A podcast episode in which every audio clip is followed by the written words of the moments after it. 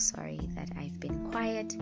Um, I just took some time away to just really do me, and just I was having a lot of stuff on my plate at the time, and it wasn't the wisest thing to start a podcast while I had so much going on, but sometimes I can be impulsive like that.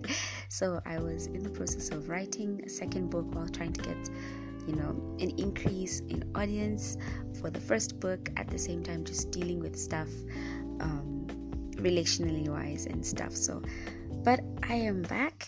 I am excited for this new season, and I've just been sort of reflecting and trying to figure out what exactly I want to talk about in upcoming podcasts. So I've been brainstorming and coming up with some content ideas, and so I'm excited to have those up and ready for you guys soon. And I probably will change the podcast upload uh, schedule. We'll see how that goes, but yes, I'm excited. And I just want to say a huge thank you to every person that listens to my podcast. I was looking at my statistics, and there are people from, you know, different countries around the world, and I'm so honored, so blessed, so grateful that you take the time to listen. And yes, I just want to say a huge thank you uh, for your support, for your patience. Um, I'm so sorry that I've taken this long to come back, but I am back. And yeah, I just hope that the podcasts I have for you guys coming up are things that you enjoy to hear, you enjoy to listen to. So yeah, I'll just get into today's podcast. So today's podcast is Finding Hope in the Crazy. And yeah, I know there's a lot that's been going on this year with, you know, socially, um, healthcare-wise, um, you know, so many things have been going on in twenty twenty that people have felt that they want to cancel twenty twenty. Like, I've been hearing so many people say, oh, twenty twenty is cancelled. And I don't subscribe to that because, for one thing, I'm someone that always wants to see the positive side in things, and so I never and I always believe that there's power in your words, and I never want to be in a position where I'm speaking neg- negativity over myself, over people, over nations, over anything. And so for me, I just don't subscribe to that idea that twenty twenty is cancelled. I feel like twenty twenty is a good time for us to just sit back and reevaluate our own lives, sit back and just say, okay, this is happening. This is the one opportunity we have where everyone, well, the world is starting to open up now, but where everyone was in a place where they were just home doing stuff. And if you were just dealing with whatever was going on, that's perfectly fine. But you can take that, you, you know, you can take this time to, you know, deal with stuff emotionally, spiritually, relationships wise, whatever it is. Just deal with stuff, maybe go through stuff, maybe learn something, grow yourself in a certain way. If it means letting go of certain bad habits, let go of those bad habits. If it means um overcoming certain struggles, overcome those struggles. If it means getting healthier, working out, writing that book, publishing that book, um, starting that T V series, starting that YouTube channel, whatever it is, this is the one time you have to just do stuff that maybe you thought about doing but you never really got the chance to do, unless that's travel. Because yeah, let's let's try our best to just stay at home and, you know, be smart about how you move. If you do have to travel, of course travel, but, you know, just be smart about it.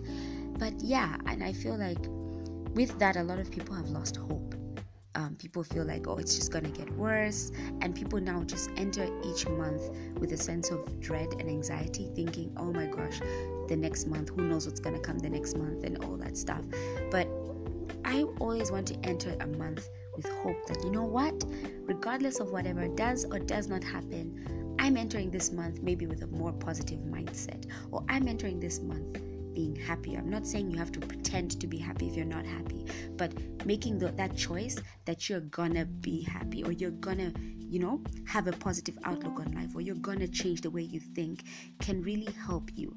And, you know, the, the Bible says faith is the substance of things hoped for, the evidence of things not seen.